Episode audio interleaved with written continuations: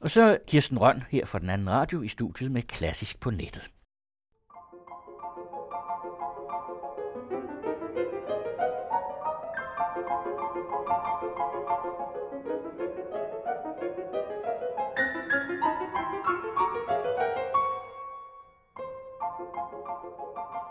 Danse i musikken findes næsten overalt. Indslag i operaer, dansesatser i symfonier og sviter, spanske, polske danse, nordiske folkedanse og balletmusik. Vi har allerede haft en klassisk på nettet om dans, og her lægger vi ud med en spansk dans af russeren Shostakovich. Det er nok ikke lige det, man mest forbinder med ham, og i virkeligheden findes den ikke i oversigten over hans værker, men det skulle være ganske vist.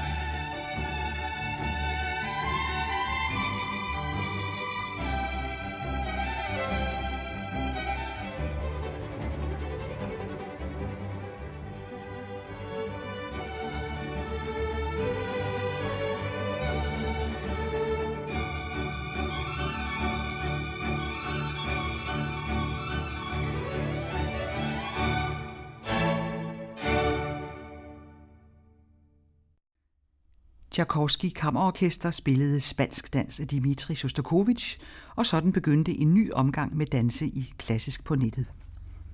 Hofdanse i barokken var der mange af, virkelig mange, og især i de tyske, franske og italienske lande.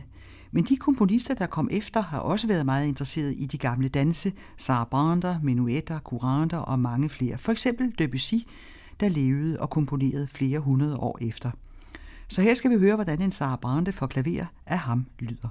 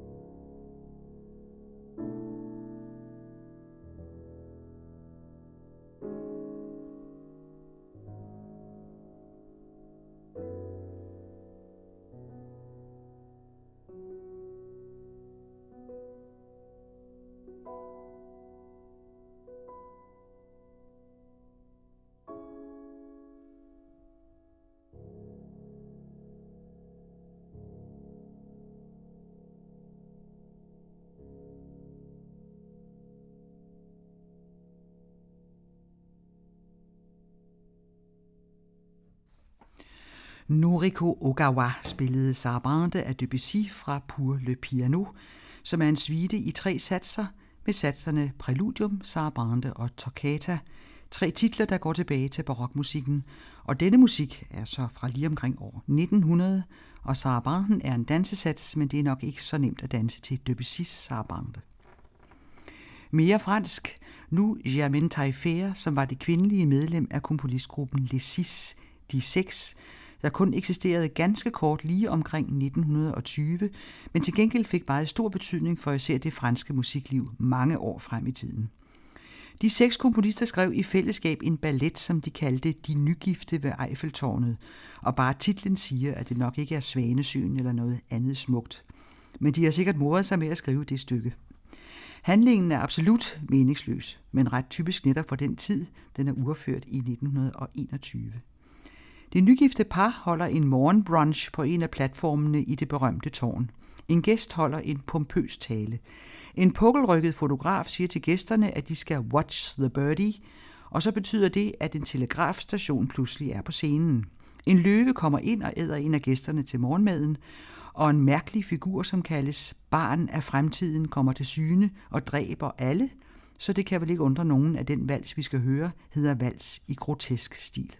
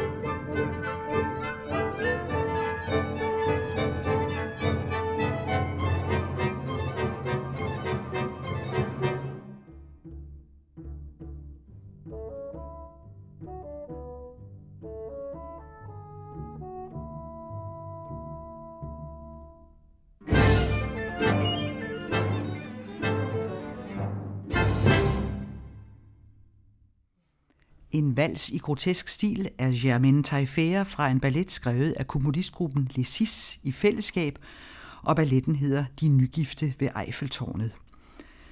Må ikke vi skal have en rigtig vals efter denne her, også for lige at rense ørerne? Johann Strauss var jo den helt store valsemester i 1800-tallet, og han var enormt berømt, mens han levede og blev inviteret til at spille alle mulige steder. For eksempel i Boston i USA i 1872 til en verdensfredsfejring, World Peace Jubilee. Der dirigerede han 20.000 musikere og havde 100 assisterende dirigenter under sig, og de spillede for 100.000 mennesker. Det er en rekord, der endnu aldrig er overgået, og der har de garanteret spillet Kejservalsen.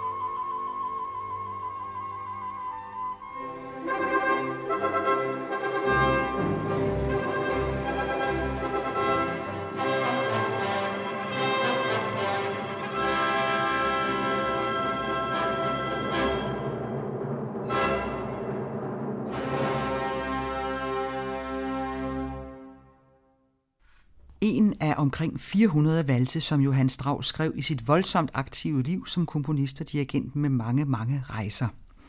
Wiener spillede Kejservalsen en af de allerkendteste. Og derefter skal vi møde nogle små fyre, kyllinger, en spøjs titel kædet sammen med dem, Kyllingernes dans i æggeskallerne, og den står den russiske komponist Modest Mussorgsky for. Han var ekstremt begavet, men også meget fordrukken, så han blev ikke så gammel, 42 år, og mange af hans værker fik han ikke færdiggjort eller instrumenteret. Heldigvis var der komponistkolleger omkring ham, der videreførte og fuldendte hans musik. Udstillingsbilleder er en svite baseret på en maleriudstilling i St. Petersborg, hvor en mindeudstilling for Mussorgskis gode afdøde ven Victor Hartmann fandt sted. Man går fra billede til billede med en fanfare imellem, og et af billederne viser kyllingernes stans i æggeskallerne. Maurice Ravel har lavet en fantastisk instrumentation for orkester af udstillingsbilleder, men de er originalt for klaver, og som sådan kommer satsen her, og ligesom det er små kyllinger, er det også en meget kort sats.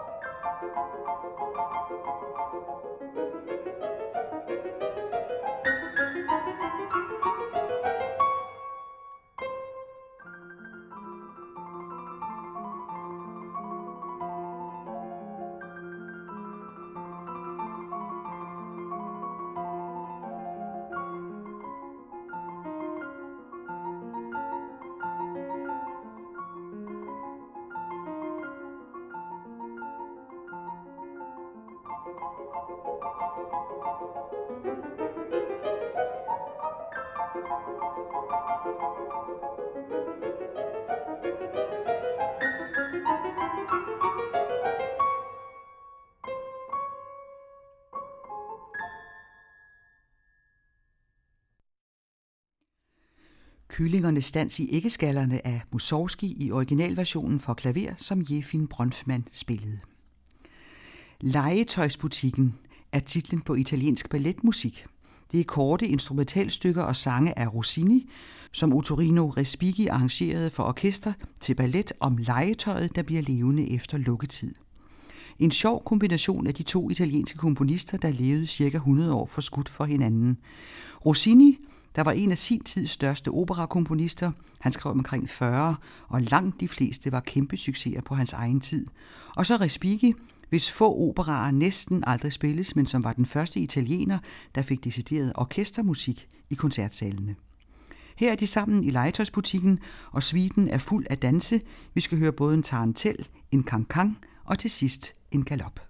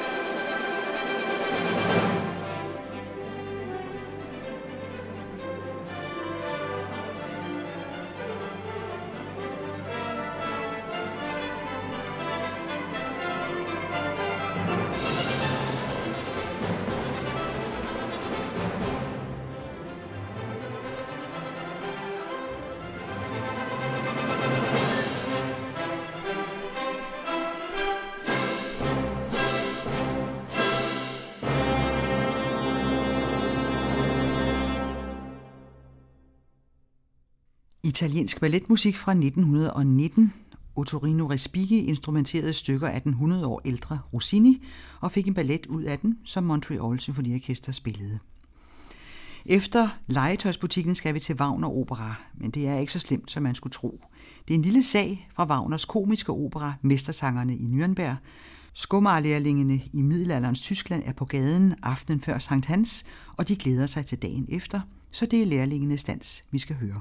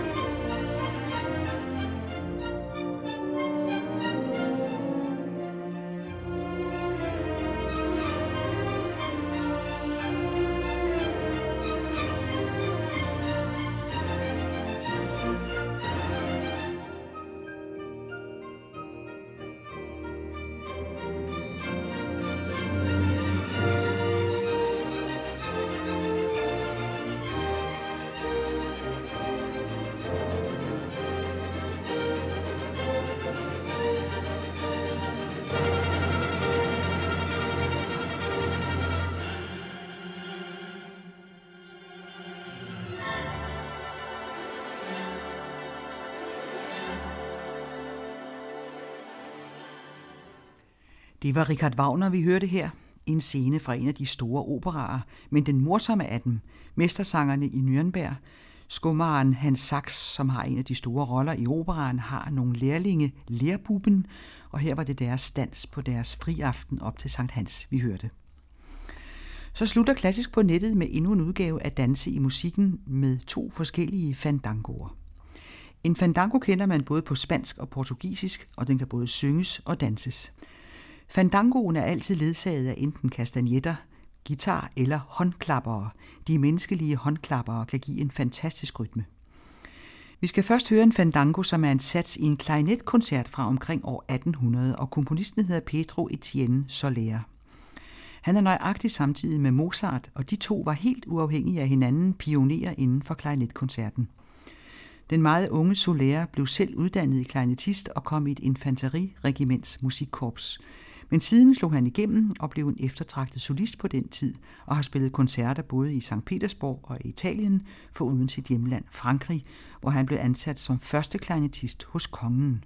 Så han var tidlig ude på det instrument. Han har så også komponeret en del værker, f.eks. klarinetkoncerter, og sidste satsen i hans Concerto Espagnol for klarinet og orkester er en fandango. thank you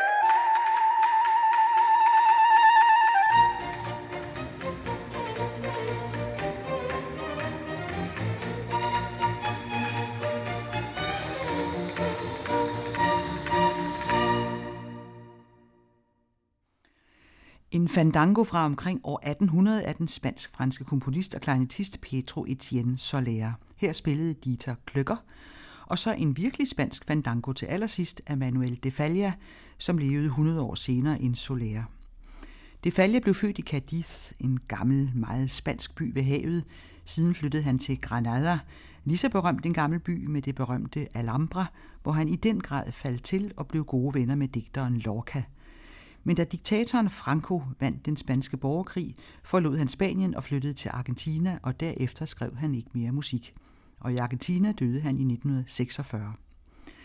De Falje har komponeret operaer som La Vida Breve, Det korte liv, og balletter som Den trekantede hat, og fra Den trekantede hat skal vi netop høre en fandango. thank you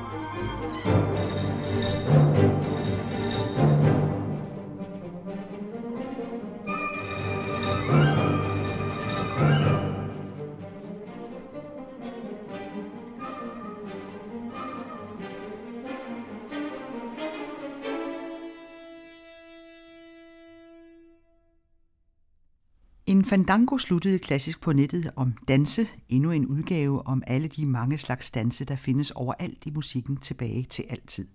Så der kommer nok endnu en udgave af klassisk på nettet med danse, og det kunne fx være Døde Dans, Ravels La Vals, danse af John Dowland, valse af Satie og en langsom vals for stryger af Anton Webern, men her nu sluttede vi af med en fandango af Manuel de Falla fra hans ballet Den Trekantede Hat, og den spillede Asturias Symfoniorkester, og Asturien er en region i Nordvestspanien ud imod Biscayen. Og det var en spansk dans, der åbnede ballet i ugens klassisk på nettet. Blot var den ikke af en spansk komponist, men af Dimitri Shostakovich, og den spillede Tchaikovsky Kammerorkester. Derefter hørte vi en sarabande af Debussy, en barokdans, men i hænderne på impressionismens skaber, og den spillede Noriko Ogawa. Så var vi forbi den epokegørende franske komponistgruppe Les Six, de seks, som i fællesskab skrev en ballet, De Nygifte ved Eiffeltårnet med en helt afsindig handling, og vi fik en vals i grotesk stil af det kvindelige medlem af komponistgruppen, Germaine Taillefer, som ensemble er Vartung spillede. Derefter kom en, om jeg så må sige, rigtig vals med Wienerfilharmonikerne af Johann Strauss, Kejservalsen. Et lille kvikt klaverstykke kom bagefter, Kyllingernes dans i æggeskallerne, som er fra Mussorgskis hvide udstillingsbilleder, og vi fik den i den originale udgave for klaver, spillet af Jefin Bronfman. Legetøjsmusikken kom efter det, en ballet og Torino Respighi, bygget på forskellige stykker af Rossini. Vi fik en tarantel, en cancan og en galop fra den ballet, spillet af Montreal Symfoniorkester, som Charles Dutoit dirigerede. Så kom lærlingenes dans fra Wagners opera Mestersangerne i Nürnberg, spillet af Chicago Symfoniorkester, og de to fandangoer kom til sidst. Først slutsatsen af en klejletkoncert af Pedro Etienne Soler, som netop er en fandango. Dieter Kløkker var solist med Prag og Kammerorkester, og så den spanske fandango til allersidst fra Manuel de Fallas ballet, Den trekantede hat. Klassisk på nettet bliver tilrettelagt af Kirsten Røn.